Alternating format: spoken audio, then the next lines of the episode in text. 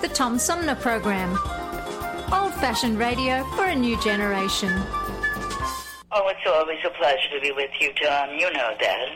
Yay, Tom! I love it in Flint! You're very astute, Tom. Not an easy question. I'll debate Andy Dillon on your show. Well, uh, that's a very good question. Uh, Hello, darling. This is Elvira, Mistress of the Dark, with Tom Sumner. I'm all right, Tom. How are you? You lucky day, Mr. Sumner. Ciao, Tom. How are you today? That's a good question. Hi, this is actor, comedian Joe Nipote, and you're listening to the Tom Snyder, uh, Tom Smothers. Uh, I mean, I'm sorry, what's his name? Oh, Sumner. The Tom Sumner Program. Good morning, Tom. How you doing? Hey, at least I got the Tom part right. The Tom Sumner Program. Old fashioned radio for a new generation. I'm Kareem Abdul-Jabbar. Because of the COVID-19 virus, we have had to learn new ways to be together. We've had to find new ways to communicate. We have to find new ways to play. And we have to find new ways to keep each other safe. For myself and my family, I'm going to take the COVID-19 vaccine. To learn more about the vaccine, go to cdc.gov. Let's do this together. Hi, I'm Dr. Joneigh Khaldun. We know that COVID 19 is spreading rapidly across Michigan right now. The most important thing people can do to protect themselves is social distancing. That means, unless you are a critical infrastructure worker or going out to get food or medicine for your home, you should be staying at home. Stay home, stay safe, save lives. Hi, this is Gretchen Whitmer, and you're listening to the Tom Sumner Program. It's time now for Armchair Politics. Join host Tom Sumner for this weekly reality check on current events in local, state, and national politics and the real issues that really matter. You too can be part of Armchair Politics. Find us on Facebook. We let the dogs off their leash. Stay tuned, because it's on now.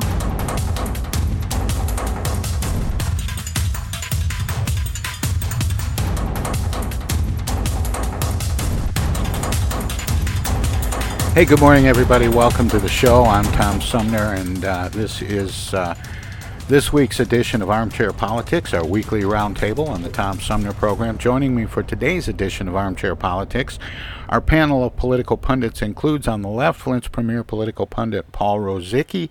On the right, we would be uh, typically joined by uh, Genesee County Republican Henry Hatter, who I've not been able to reach by phone this morning. There's something uh, wrong with his phone line. Perhaps he'll uh, call in and join us a little later from a different uh, phone line.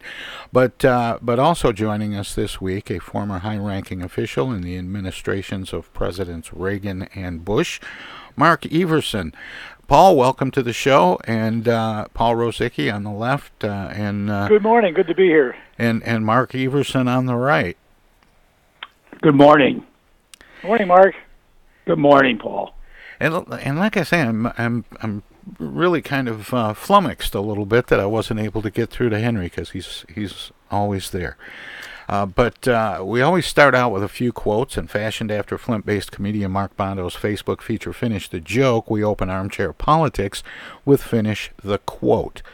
And this is where I ask you, how would you finish this quote? And it goes like this I'm here because I stand on many, many shoulders, and that's true of every black person I know who, what? Who's been successful, reached the top?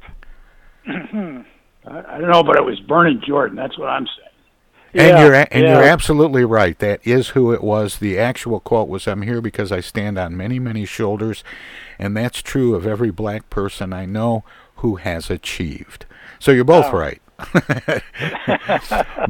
Paul got the quote, and uh, the uh, person who said it goes to uh, Mark. Um, and of course, uh, Vernon Jordan, for anyone who doesn't recognize the name, was an American businessman, activist, and a close ally of former President uh, Bill Clinton. He passed away this week at age 85. So I thought he it was, was a defi- uh, You got to say he was a definition of smooth. I mean, Yeah, he was. he he just uh, he everything.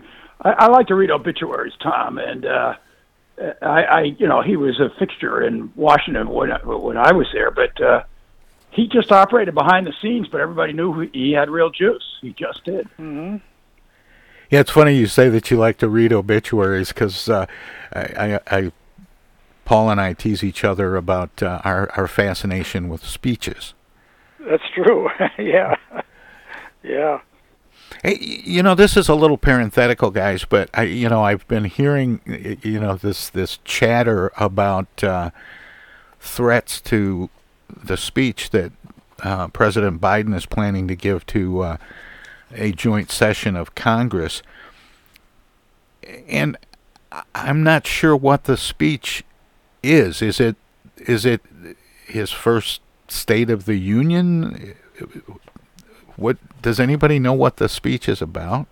I, I've seen references to the State of the Union after he got his his uh, you know COVID proposal passed, but I have not seen a final date for that actually at this point.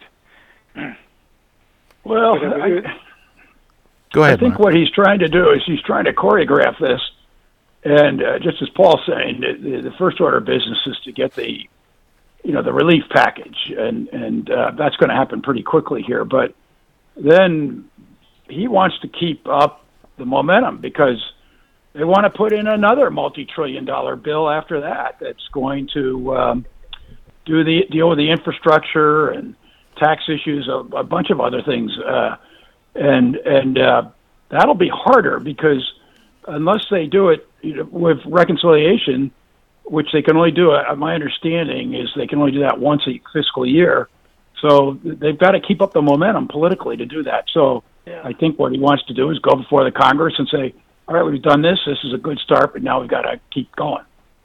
Yeah, yeah, I, I've heard it with the emails I've gotten described it as a State of the Union speech, but again, as I say, the ones I received recently have not given a definite date for it, so it's a little unusual in that regard.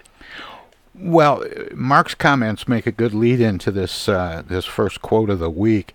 Um, there is light at the end of the tunnel, but we cannot let our guard down now to ensure victory is inevitable. We can't assume that. We must remain vigilant, act fast and aggressively, and look out for one another. That's how we're going to get ahead of this virus, get our economy going, and back to our loved ones. And get back to our loved ones, rather. Mm. Joe Biden? It was indeed. President Joe Biden said Tuesday the United States would have enough COVID 19 vaccine doses for every adult American by the end of May, dramatically accelerating his timeline, but acknowledging the country must still be vigilant against the virus. Are states rolling back restrictions a little too fast? Given this light at the end of yeah, the tunnel. Yeah, I, I felt a little nervous when I heard what Texas did. I mean, I, I mean, things are happening, and I mean, people are getting the the vaccine, and it looks like it's going in the right direction. But even here in Genesee County, we've seen a couple of schools that opened up, and then they had to after two weeks they had to close down because there was a, a uh, an outburst of the virus. So we're almost there, but maybe we're getting a little too anxious. Well, let me uh, let me uh, get to that, Tom. But let me first talk about. Uh, are you going to talk about the vaccination program at all, or because I'd like it?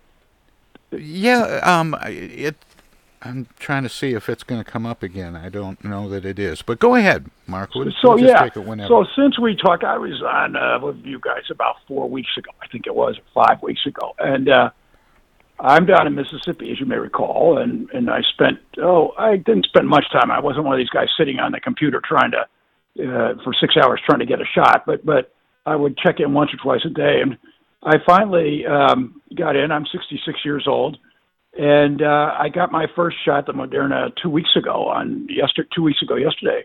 Very efficient. Went to the county fairgrounds. They in a car. Um, they said be there 15 minutes before the appointment. It was um, the people giving the shots were by and large Army National Guard. Probably 80% of the people were Army National Guard. Maybe the other 20% were state health department workers. You stayed in your car. They asked you a series of questions. I got my shot and then I was gone by quarter, uh, you know, an hour later at, at quarter of three, and because you have to wait in your car 15 minutes to make sure you don't get a reaction. But so for, I just want to say, I think this has been remarkable. People, you can criticize Trump plenty on um, on the way he handled this this whole thing. But getting the vaccines out has been a, an unbelievable effort. It's uh, and I, I I'm quite impressed by what's happened now. So so, but now to this other question, Paul's getting at. You're getting at. Uh. I uh, Mississippi, the governor has lifted the mask mandate. My kid has been in school since August. He hasn't missed a day of school except for um, in-person school, except for a couple hurricanes we had down here. And um, yeah, those do get in the way, Mark. they do. Yeah, that's they do. So, uh, but, but but at any rate, uh, but but he uh, he's been lucky. They have a protocol, and some of his friends have been in quarantine three or four times. Now, the 19 schools in the district, not one has closed during that period of time because they they adhere to the protocols. And if Paul gets sick and tests positive, and Tom is sits next to him every day in uh, in math class, but Mark is across the room. Mark gets a letter, but he doesn't have to go. He doesn't have to sit out, whereas Tom does. And uh, I, I'm not saying there aren't issues here, but I, I can just tell you, uh, the kids who have been in school in school are far better off. And I think in the schools we've erred on the side of being way too cautious. Now I do agree. That's that's interesting, Mark, because there have been some some challenges. Uh, um, some some churches and Supreme Courts and uh, have, have taken uh, their cases uh, to the Supreme Court, but there have been some school districts as well who talked about you know we went through all these hurdles and all these expenses to put up you know uh, sneeze guards and you know all these other things to accommodate the protocols you're referring to, Mark, and and and then uh, governors like ours say no, they're they're not going back to school yet. Well, it's this is just terrible for the people who are um, of more modest means, and uh, you know they're single moms, and she's working at the Dollar General, and the kid is just sitting at home if they're um, not in school at all, or even the there's a real difference between by and large the kids who've been in virtual learning because that was an option that was was in place down here. But the school system did everything it can could to push kids back into the in class because it was clear right after the first quarter that too many of the kids doing the virtual were failing. Uh, you know, some of the top kids who took virtual, okay, fine, they were self starters or whatever, but too many kids were just sitting at home doing nothing, and uh, they can see it they can, because of the computers. You can see it. You can see how many keystrokes some kid uses over the course right. of an hour. It's easy yeah. to see, and they're not doing it. So this is this is a disaster, and the schools, uh, which have been pretty well determined to be less of a hotbed of transmission. Uh, they've lost over a year now because March, March 13th, this uh, next week, was when they went out down here, and uh, it was bad enough losing the three months they lost. But on the broader question, I, I am of the view that until we get a little further down the road, yes, people should continue to wear masks. It's not just you can't just declare this over. It's getting better so I think that the government should be encouraging people to to wear the mask. Look, I just came back from the gym. I've been going to the gym uh, regularly, uh, but so I'm not. It's, the, the biggest change in my lifetime has been uh, I don't travel, but everything else is more or less the same. But I do wear a mask uh, most places. Uh, I, you go out to eat, take it off, but if you're in the Walmart, or you're doing, you know, picking up your kid uh, and you're going to the school, yeah, you wear your mask. So I think it is a little premature to say, okay, we're home free now, don't wear the mask. I would encourage people to wear the mask, but I would let them, I would let people do the economic activities that they need to do and certainly keep the schools open. Yeah, yeah. I, I was second Mark's thing in terms of the of the rollout of the vaccine. I I got my actually my second shot a couple of weeks ago here at a at a local Meijer store, a major grocery store in the area, and it was the the the organization was was smooth. We were in and out in a little over half an hour, very well organized. I mean, for all the difficulty people have had around the country getting the shots, I was amazed at how how well it ran uh, uh, within the last the last month or two two around here. So it was it was well organized. Which shot did you did you get, Paul? Uh, the Pfizer. Did you get any sort of reaction afterwards? Some people, I guess, after the second shot, get a little sore, but uh, uh, yeah, no, I, I, I was I was concerned about it because I had some friends who said, "Boy, I got." In fact, I one one one friend of ours said she was felt like she was hit by a truck when she got the second shot. I think Mark's asking Frankly- because he still has the second shot to go. yeah, no, but I, ha- I had no reaction of any kind. I mean, my arm was sore for a couple of hours, maybe slightly sore, but even that was barely it. And I might Right. felt might have felt a little bit tired, but nothing of any great consequence. In fact, I might Well, have been more it. Tired because I was shoveling snow. Maybe it was the shoveling snow that made me more tired than the shot. Well, I ha- look. I hey, Mark, Mark, I'm I'm going to have to pause you there because we have to go to break. Can you uh, Okay. hold that thought and uh, we'll uh, take a short break here. We'll be back with more. If you're listening to us on 92.1 FM, we're going to let them squeeze a few words in or do whatever they do when we go to break. If you're streaming us, we have some messages as well. So don't touch that dial. Don't click that mouse. Everybody's doing a brand new dance now. Hi, this is Mark Farner, and you're listening to the Tom Sumner Program. I'm Julie Lopez with Crime Stoppers. Have you ever wondered what to do if you have information about a crime or the whereabouts of a felony fugitive and you want the police to know but you need to remain anonymous? Well, here's what you can do. You can go to p3tips.com or download the mobile app. You can go to Crime Stoppers of Flint and Genesee County's Facebook page and click on the Leave an Anonymous Tip tab, or you can call 1 800 422 jail. All methods are anonymous, and if your help leads to a felony arrest, you may be eligible for a cash reward. Remember, your voice matters. Thank you, and thank you all for tuning in. You know, we know that tough times don't last, but tough people do. We've been through a lot here in Michigan. We've been through crisis before where the country needed their countrymen and countrywomen to pitch in collectively to get through a crisis and rise to the occasion. Michigan once was the arsenal of democracy to win World War II. We need that same spirit now. We're working around the clock with doctors and hospitals and first responders to stop the spread and to save lives. But we need your help too. The state has launched a new volunteer website at www.michigan.gov forward slash fight COVID 19, where trained medical professionals can register to serve their fellow Michiganders by assisting hospitals in fighting COVID 19. State residents can also use the site to find out how they can help in their local communities by giving blood or donating resources or needed medical supplies. Whether you're a medical professional looking to volunteer or you're someone who can give blood or donate to your local food bank, everyone can help out. To get through this, we must all do our part. Stay home, stay safe, and save lives.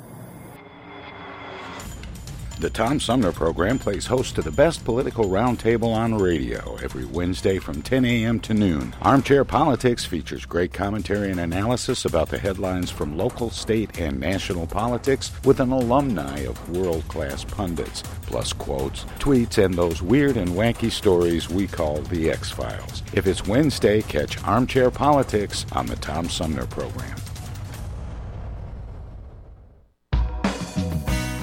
MTA Flint is nationally recognized for continually seeking to provide sustainable, reliable, and cost efficient transportation for individuals throughout the region.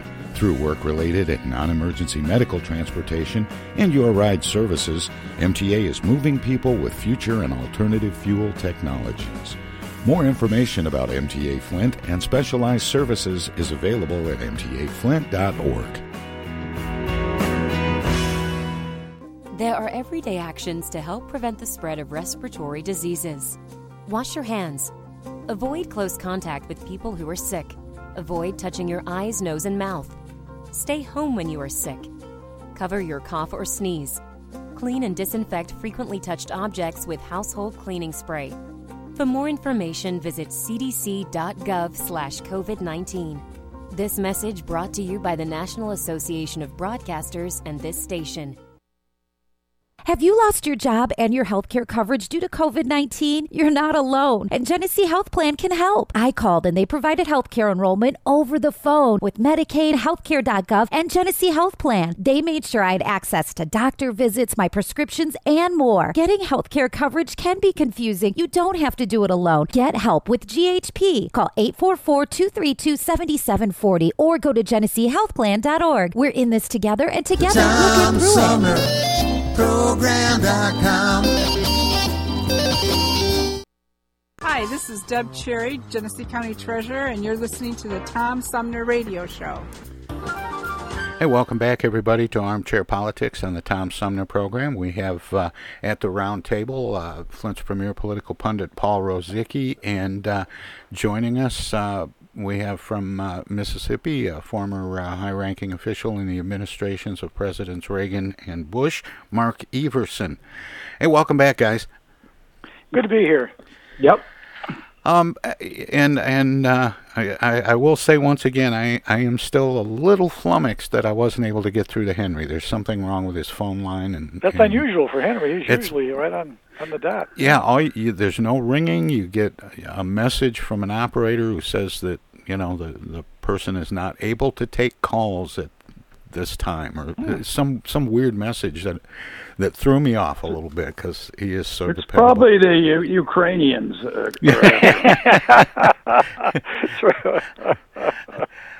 I don't know. Maybe maybe Antifa got into his phone or something. Maybe that's it. Yeah. But um, so I, I cut you off, Mark, when we uh, went to break. yeah, yeah, yeah. Uh, I- just do think this vaccine thing is it's an important question. Uh, I've got I don't know if you if I've mentioned this to you before, Tom, but I've got uh, four kids, and um, I have two kids uh, who are were Turkish orphans adopted uh, 1992 when I was then married with living with my wife in Turkey, and they came out of an orphanage and everything else, and uh, quite a quite a story. But anyway, Leonard is going to be 34 this year, and he's um, he's up in Chicago, and he's invincible. He, he works out. He's a big, you know, great kid, does well, um, very responsible. But I talked to him the other day, and I said, and we t- talked about the vaccination. He said, "Well, I think I'm just going to wait." And I said, "Leonard, what are you talking about?" And uh, because um, it's very clear now that while um, your chances of fatality are very low, a certain percentage of people do get sick, and to the degree they get sick, then they've got symptoms that stay with them for six months or whatever. Yeah. Whereas, whereas the um, whereas if you get the sh- the vaccination, uh, there are very low, low, very very low chances that you're going to have a, a problem that would be analogous to that, and that's so. Leonard and I had a long conversation about it because you know I don't think they know what the lasting damage. Some people get lung damage, all sorts of things. This this disease has a variety of ramifications. Now, fatalities and hospitalizations they're way down. I get that, but that doesn't mean you still couldn't get fairly sick. Yeah, our our, our neighbor, who's a healthcare worker, has had the COVID, and and she's recovered, but she still has said that she's still got some effects. I mean, this is months after she's had it, so it does last for a while. So it's. Uh, as I say, I mean, my, my reaction, and reaction to most of my friends who've had it was uh, we had no reaction at all of any consequence to either shot. So it's, uh, I mean, there are a few people who do, but there's certainly, I got from my own experience, uh, I've had less reaction to, to these shots than I had for a flu shot sometimes. Right. Well, I, I almost think Mark was preaching to me there because I've been uh, taking taking sort of the same approach as your son. I'm going to wait till more people are done and the lines are down and, and all that, and, and maybe I shouldn't be doing that. Yeah, I think we get on with this because uh, going back to your broader question, Tom, of uh, you know when is it safe to go back into the water, so to speak. Uh, the sooner people get the shots, the more comfortable they're going to be going out, getting out and about. And uh, it's uh, I'm sure you're going to talk about this, but throwing trillions of dollars at trying to fix this problem isn't going to do it. It's going to be as real activities take place. You can't just keep throwing money at people. You got to we got to have a recovery in the activity, and the degree to which the activity is limited because people are hunkering down. I mean, I'm surprised when I listen to the the pieces you have on your in the breaks. They're all start saying, "Hey, stay inside and cower." Uh, that's uh, that's not going to fix uh, the economy, if you will. So uh, Yeah. the sooner we can get people back there, out and about and doing their things safely, that's that's when this gets better. Yeah, I'm In glad fact, you're. uh, Mark, Mark, I was going to say, Mark, this is the uh, the two week anniversary for my second shot. So I, I think it takes two weeks for all of it to take hold. I believe. So my wife and I are saying maybe we're going to actually go out and and have dinner or something for the first time in a long while. Good for you. I hope you do. Yeah, I, I'm I'm uh, feeling uh, a little antsy, uh, antsy myself. And Mark, I'm glad you called me out on those PSAs because I just got a new batch in that are about encouraging people to um, to get the vaccine, and I haven't had a chance to put those all into the system yet. I'm going to try and pull back on some of that, you know, shelter in place. you know, it's an emergency. you know, I'm going to try and pull back on that. Um, the other quote that I that I had that I picked, and and these are somewhat arbitrary, but but they stand out to me um, as as quotes of the week. Uh, the other one that I had uh, goes like this We have not to date seen any evidence of anarchist, violent extremists, or people subscribing to Antifa in connection to the 6th. Uh, was that the Attorney that. General? No, Chris Wray, the FBI director. Yeah. It's FBI. That's right. That's right. Yeah, that's he right. told lawmakers uh, yesterday that the FBI has not seen any evidence indicating that the rioters who took part in the January 6th U.S. Capitol attack were fake Trump protesters, knocking down a baseless claim that has been pushed by Republican Senator Ron Johnson in recent weeks as he has sought to downplay the violence committed by supporters of former President Donald Trump. Does this ongoing narrative from Trumpers run a risk of chasing people to the middle of the road? or even possibly to the left?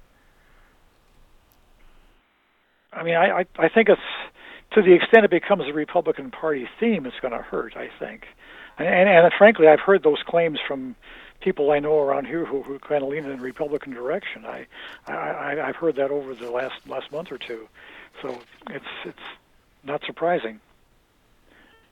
So to me, um, there are a lot of issues in this. Um, you're talking about one set of sort of a political, you know, the, what's the political fallout going to be? Um, I I agree that that to the extent that a certain segment of the Republican Party says uh, gets fixated on this, uh, it's a problem. You know, the, if you're still contesting that last election, and I, if you look at, I didn't watch any of the CPAC. Um, event, but apparently I've read of some of the coverage on it.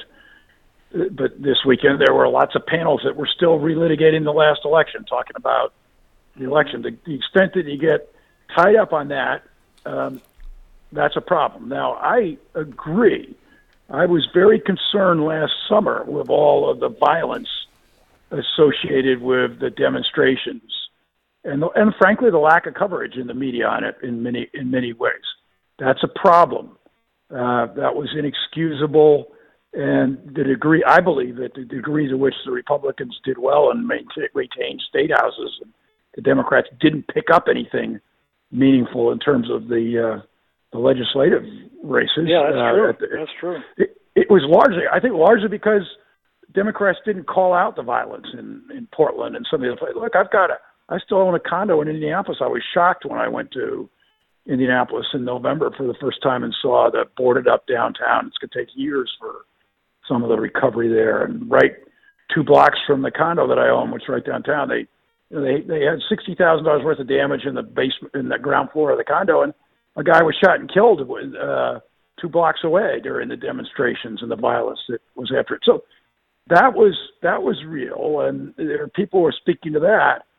But I I do I what I, what surprised me about the Wray testimony is, I mean, if we've all known that there's this far right extremism, and wow, it's no secret. You had Charlottesville, you've had a bunch of other things that had happened in the run up to this. If that's the case, yes, there's a political ramification if people uh, try to ignore it. But there's also the question that that I'm glad that Congress is having these hearings. There's also the question of why weren't you ready on January 6th? I mean, that's a that's an unbel- It's still a question that is incredibly disturbing mm-hmm. to me, very disturbing. Well, I'm going to uh, focus on a couple of things that are a, a, little closer to home, and, and maybe this first one will be uh, more for Mark's amusement. Um, Mayor Sheldon, uh, or no, I'll uh, let me let me skip over. Well, yeah, I'll I'll start with this one first. The next one will be more for Mark's amusement. Mayor Sheldon Neeley's proposed seventy-one million dollar budget for the fiscal year that starts July first is balanced doesn't forecast layoffs and includes $33 million in pension contributions. But after using a one time boost from an internal service fund, the budget also forecasts a shrinking fund balance and the potential for having to fill a deficit hole of more than $17 million a year from now. The proposed budget maintains investments in police and fire staffing, adds two employees to work in blight reduction, and maintains current staffing uh, elsewhere in City Hall. It projects a 2% increase in property taxes and a 6% decrease in income taxes. Flint's fund balance or rainy day fund is uh, projected to drop from 15.1 million to just 2.1 million by the close of the next fiscal year. Why has the city of Flint continued to flirt with an up to 20 million dollar shortfall for the last 20 plus years? Uh, I, I guess I'd say two things: declining population, declining jobs. I mean, uh, in some ways, I'm almost surprised it's not worse when you look at the what's happened to the population of the city of Flint. We've lost over half the population, and particularly the declining job. We've gone from 80,000 GM jobs in the area to maybe 8,000, maybe not even that many right now. Um, and so, yeah, so I'm, I'm not shocked by that. One, you know, one number that struck me when I heard the discussion of the budget is that for every current when when you have a shrinking city, you have all these legacy costs that get more and more burdensome. And for every current worker in the city, there are six retirees that we're supporting. So I mean, when you have those kind of numbers, that's really a tough. It's a tough nut to crack for any kind of budget, uh, even if you have money coming in, and the, and the money's not coming in like it used to. Yeah, that sounds rather stark. And I mean, what was the number, Tom? 31 of the 71 million that budget is towards the pension contribution. To Paul's point, that's a big uh, that's a big number, almost half right. of the uh, costs on, on on legacy costs. That's it's very hard to invest your way out of that problem, and uh, if, if that's those numbers that Paul just cited are stark. Yeah, we we used to be a city of almost 200,000. Now we'll see what the new census numbers show, but we were barely 100,000 10 years ago, and the odds are we're going to be notably under 100,000 uh, when the, the final numbers come in this year. Well, I'm happy to uh, let you all know that uh, Henry has joined us now. Oh, good. Good morning. Good. good morning, Henry. How you doing? Good. I'm glad I have to use one of my Trump words. Uh, did you miss me? Actually, actually, Henry, we we did. Um, I don't know what happened. Uh, there was some kind of a problem with Henry's phone line, but we're all connected up now. And just in time for an, another piece that I said was going to be largely for Mark's amusement. City Councilman Eric Mays was removed from a virtual meeting um, Monday after two other council members said they believed their colleague was drunk. Council President Kate Fields took the action without objection, removing Mays from a council meeting for being disruptive for at least the ninth time in recent years, although he protested he was not inebriated. Uh, I think my colleague is drunk. I don't think he should be in this meeting, Second Ward Councilman Maurice Davis said after Mays repeatedly accused white council members of voting along racial lines on whether to formally receive the budget. After Fields asked City Attorney Angela Wheeler about her options for removing Mays, the councilman said he didn't know what inebriated meant and insisted, I'm sober as a judge. You're grasping at straws. I'm going to make you look like a fool. Um, my question is Is there no end to this foolishness? that does not appear to be. That's the topic of my next column for the East Village magazine. Is those those attempts by the workshop to bring some civility to the city council meetings. Uh, and I just shook my head when I saw that story about Eric Mays. Although he did he did admit to having a cocktail during the meeting.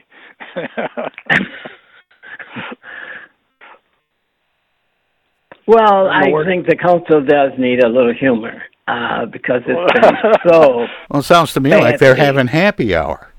Yeah. so this was a virtual meeting, and it's you're just you're able to sit at home and knock a few back. Is that the that, issue? That's apparently it. Well. Uh, well, the funny part of this story is he was actually talking to him from uh, a hotel in in Ingham County. That's right. he wasn't That's even right, at yeah. home. Although with this particular councilman, sometimes he doesn't need to be drunk to be disruptive. So you may not be able to notice a difference. Well, here's here's another one. A Flint doctor who serves as health advisor to Mayor Sheldon Neeley has filed objections to a proposed $641 million water crisis settlement, particularly its reliance on bone scans to measure lead exposure and as a tool to provide higher awards to children and adults who have the highest levels of lead in their bones. Dr. Lawrence Reynolds who also served as a member of former Governor Rick Snyder's Flint Water Advisory Task Force and past president and chief executive officer of Mott Children's Health Center in Flint, filed his objections in U.S. District Court Friday. The settlement is the result of mediation between attorneys for Flint residents who claim they were harmed by Flint Water and the state of Michigan, City of Flint, McLaren Regional Medical Center, and Rowe Professional Services. Blood tests, bone scans, and neurological examinations can all have a dramatic effect on the amount of the individual checks residents who participate in the settlement ultimately receive in some compensation categories, but the availability of the tests has been limited. How should settlement claims be verified? Well, I I know Dr. Reynolds, and he does a good job. He serves on the Hamilton uh, Community Health Network Board. He's very, very well versed in all of this, and has served on um, commissions and councils dealing with healthcare for a long time. But I think if you stop and think, if you know anything about biology and the absorption of lead into the body, that's a long process if you go back and check the Romans, they're at uh, uh, is it Vesuvius?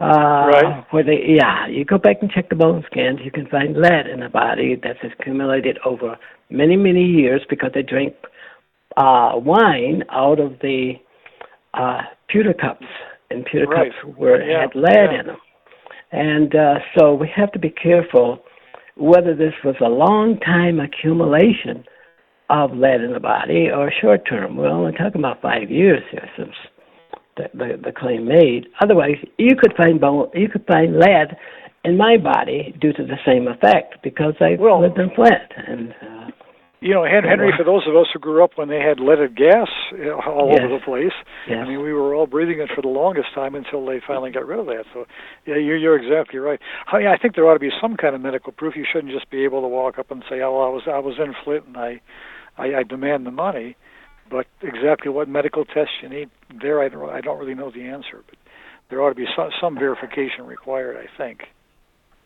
Well, you'd have to think about uh, using uh, the test as uh, Dr. Reynolds has has suggested, but uh, where do you start?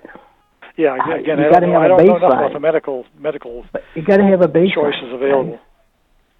So, but it's worth uh, talking about for those people who are professors and subject matter experts. But it just shouldn't be something that's just thrown out and you run in that direction. Yeah.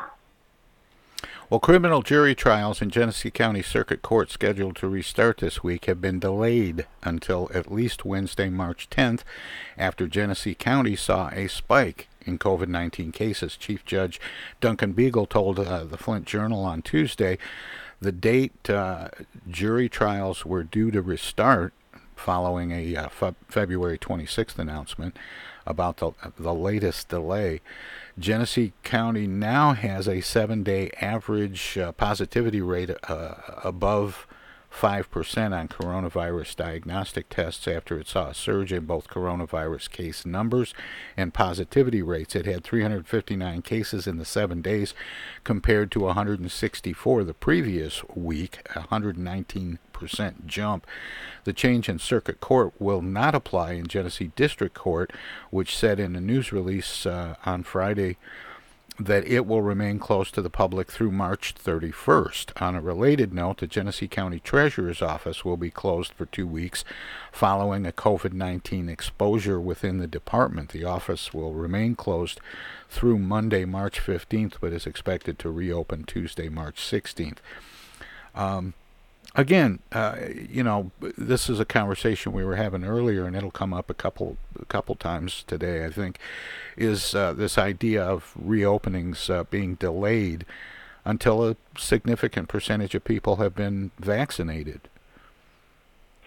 Yeah, again, we're we're kind of feeling our way through this whole this whole pandemic. I mean, we'll we'll move forward and two steps and take one step back in, in so many ways. Again, I mentioned the schools before, and here too, we're we're trying to move forward, but then something happens here and there, and you take a step backwards. It's uh, as I say, we're we're making it up as we go along in some ways because the science changes.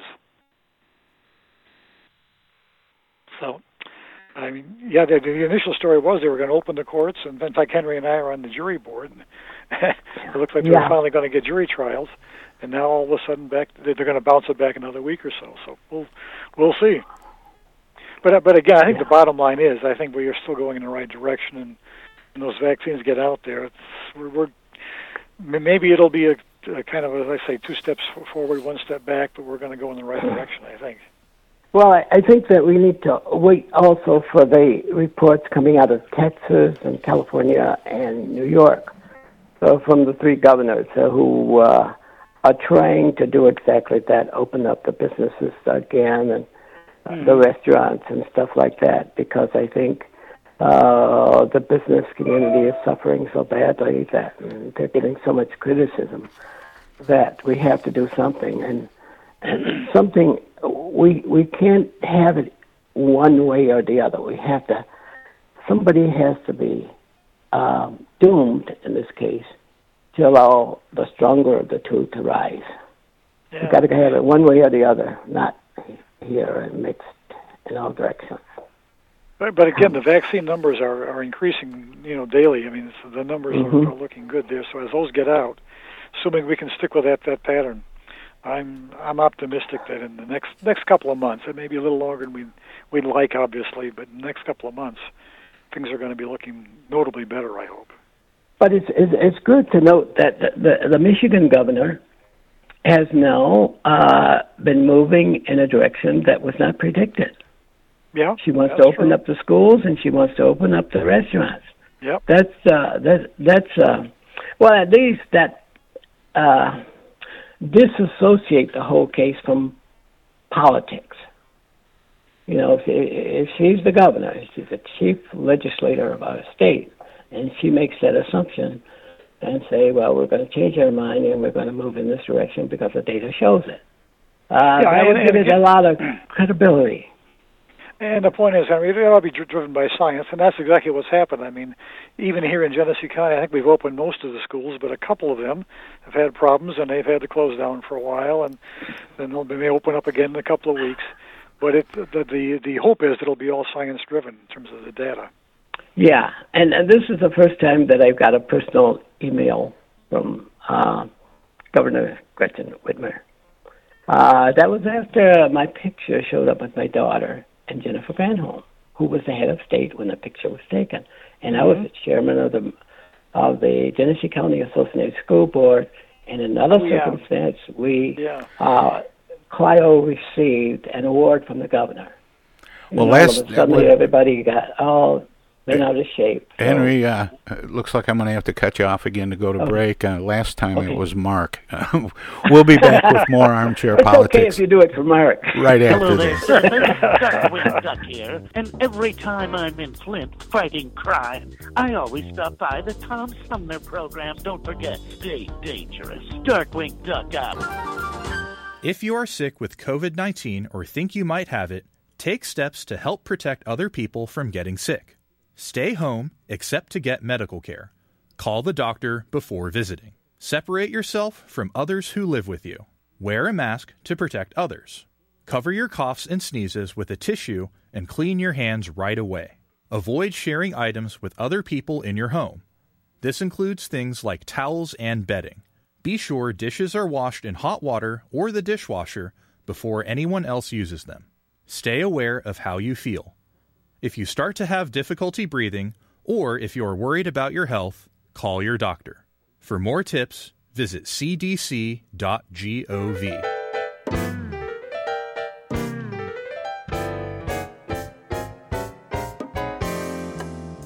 The Tom Sumner program has hosted live candidate forums for local, state, and national offices at bars, restaurants, coffee shops, and colleges. Armchair Politics has gone to Lansing, Frankenmuth, Birch Run, and Hell.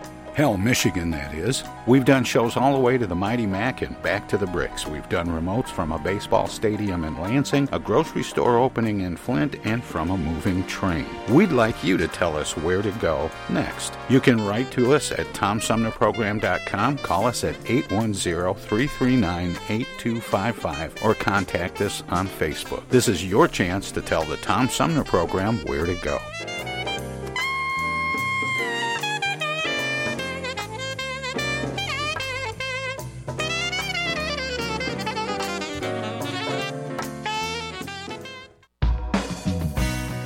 MTA Flint is nationally recognized for continually seeking to provide sustainable, reliable, and cost efficient transportation for individuals throughout the region.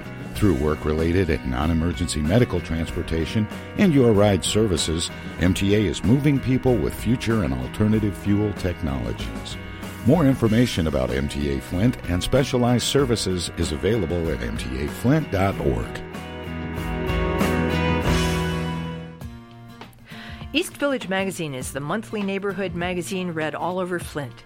With support from grants, donations, and advertisers, East Village Magazine's talented local writers give you an in depth look at local news, issues, and people that make Flint Flint.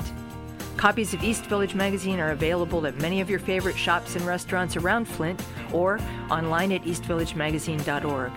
East Village Magazine, community focused and community supported.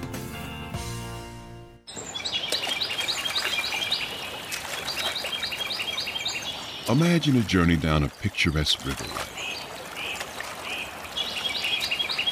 Imagine your Flint River, 142 miles of recreation, natural beauty, and precious resources.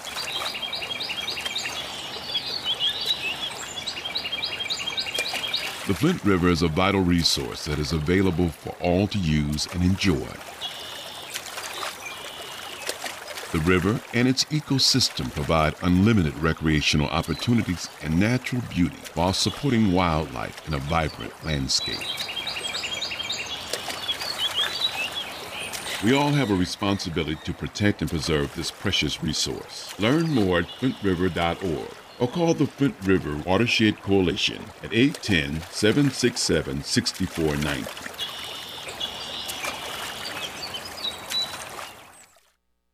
Technical assistance for the Tom Sumner program is provided by Swiftlet Technology, engineering and IT services at swiftlet.technology.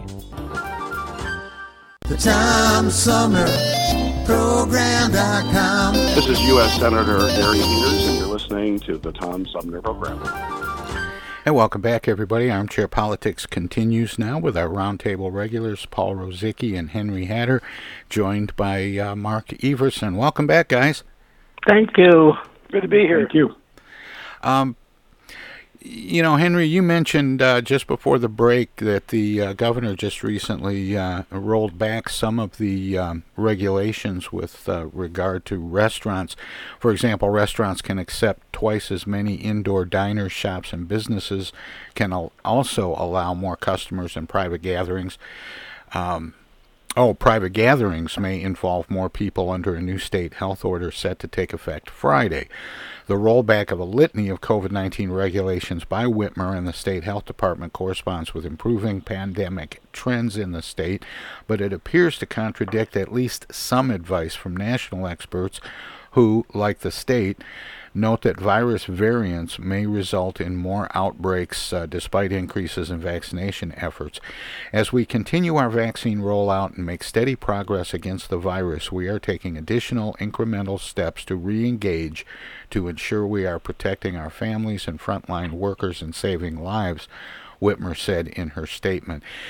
Is the governor being pushed into moving uh, a little too soon on easing restrictions? She's been under a lot of pressure lately. Well, I think the governor, excuse me, real quickly, I think the governor is doing the right thing. She's teasing the the, the Republicans to um, to try to work with them to work out of this dilemma because uh, we have two things impacting the state of Michigan. health and the uh, and businesses are both being hurt badly, and there's no way to go back and reconcile those when one or the other collapses. And so I think what she's doing is trying to get the Republicans to work with her to uh, work out this dilemma and come up with a plausible response to it where they they are both where they are winners. Both sides are winners because you can't go this way. One or the other loses, and that's both badly. Yeah, and, and I think the idea is that it ought to be science driven. It's unfortunate it's become so much of a partisan issue, and I think the reality is that, as I say, if you if you move forward and you find things are going badly, then be honest and be willing to take a step back as necessary, and we've done that here and there, as I say in Genesee County, where it's where it's necessary. So it, you know, this virus really is something we hadn't experienced before, at least in a century or so, and we're learning as we go uh, what works and what doesn't work. And unfortunately, the governor uh, is being driven by the people. Yeah, Both there's a there's a new um, Henry. There's a new epic uh, MRA poll out of Lansing that shows that uh, Governor Whitmer remains popular, but her approval rating is slipping a little bit. You think that's all 49%. pandemic? You think that's Yeah. all pandemic fatigue? Yeah, I think so. But but I think that she can work out of this. She's the chief legislator of the state of Michigan. That means she supersedes everybody else, and she can make these decisions. But you got to have the backbone to make them, uh, and you got to try to drift away from uh, your constituency a little bit and do what's best for the state of Michigan. Well, in in the spirit of accuracy, she's not really a legislator, um, although she spent time in both houses. Uh, she's uh, she's a CEO now. She's an administrator. Yeah, yeah, but that's what you call them when they are the chief negotiator or whatever of the state.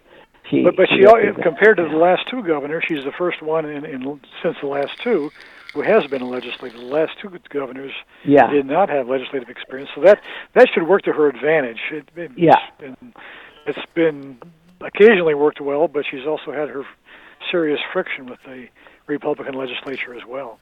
And thank you for correcting me, Tom. You're right. Yeah, I she's an was executive, associate not a- legislator with uh, because that's a different. share She's an the power. executive. Yeah, Yeah. she's a chief executive. That's what I should have said. Well, here's a story that we talked about, I think, last week or or the week before. Um, maybe it goes back uh, more than that. Governor Gretchen Whitmer says she bristles at characterizations that her office's decision to pay the former health department director more than $155,000 not to work for the state amounts to hush money. However, she again declined to answer several questions about the departure of Robert Gordon from the health department and why separation agreements with confidentiality clauses are a necessary use of taxpayer dollars. The agreement between Gordon and the state following Gordon's resignation in January garnered substantial pushback from Republican lawmakers and the party. Um, Whitmer argued such agreements are common in the public and private sectors without saying why it was necessary to pay Gordon and potentially others after they left their roles. Is there more to this story as we suggested, suggested when Gordon first resigned? According to WJR, there. Yeah, it sure seems like it. I mean, it just. Uh, I mean, Gordon himself isn't saying much that that's, that, that means a lot. he seems to say nice things about her in a kind of a boilerplate sort of way, but I. She's I a nice think I- person with a good personality.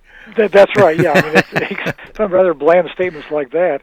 But uh, the, the, my, my gut reaction when I first heard the story was, "There's got to be something else going on here."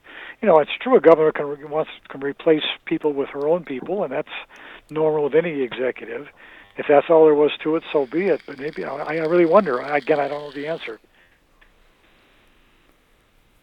You know, I don't think that she knew everything that uh, about Gordon that uh, she should have known before he was appointed.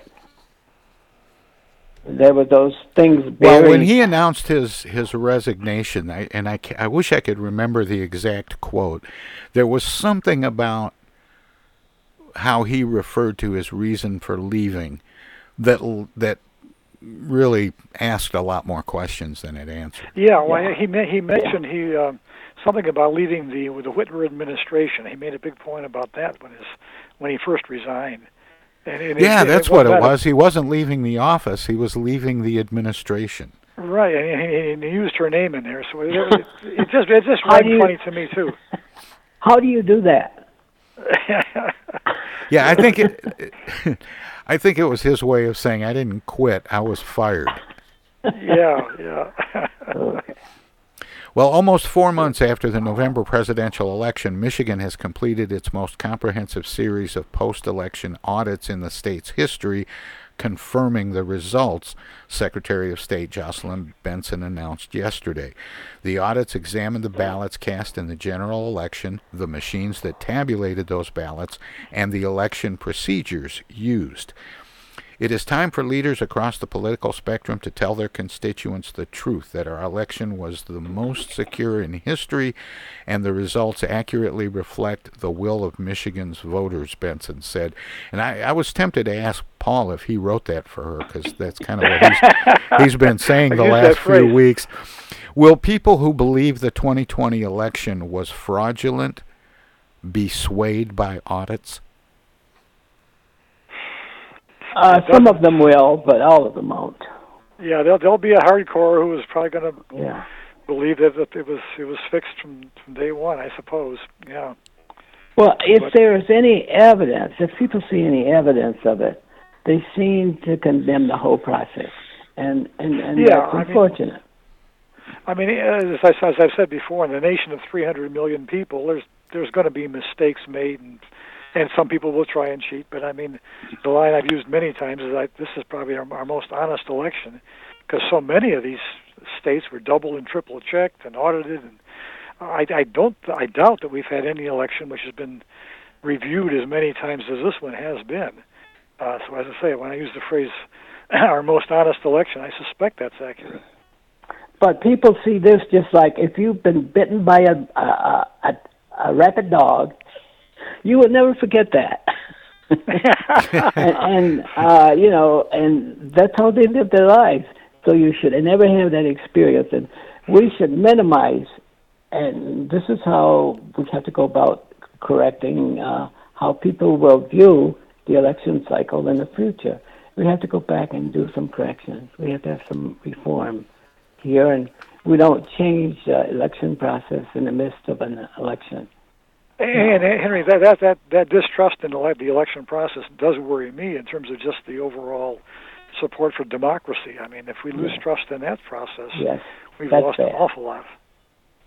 So I, uh, I I heard a statistic this morning that said something like 33 states are now looking at tightening up um, voter rolls or different elements of the uh, electoral process. I think um, that it is appropriate to take a look at at what happened here because you know there were uh, I I'm where Barr was. Uh, Barr said they looked at the elections and there was nothing that of course there was fraud, but there was nothing that would rise to the level of changing any outcome yeah. in, in any state, let alone uh, he may not have said any state, but he just, certainly the election as a whole. So, but I I do think it's sort of nuts that every state operates totally differently with when you can send in ballots and so on and so forth. Mm-hmm.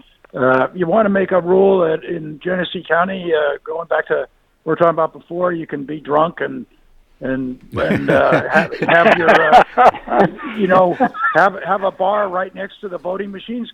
I, I think that's fine as long as it's for the city council. But but if let's have some sort of uh, uniform threshold on when things can be mailed in and what identification or what whatever it is. But but I do think we can do better because it, things are just too uh, manipulable, uh, whatever it is, manipulatable or uh, uh, yeah at this at this point and.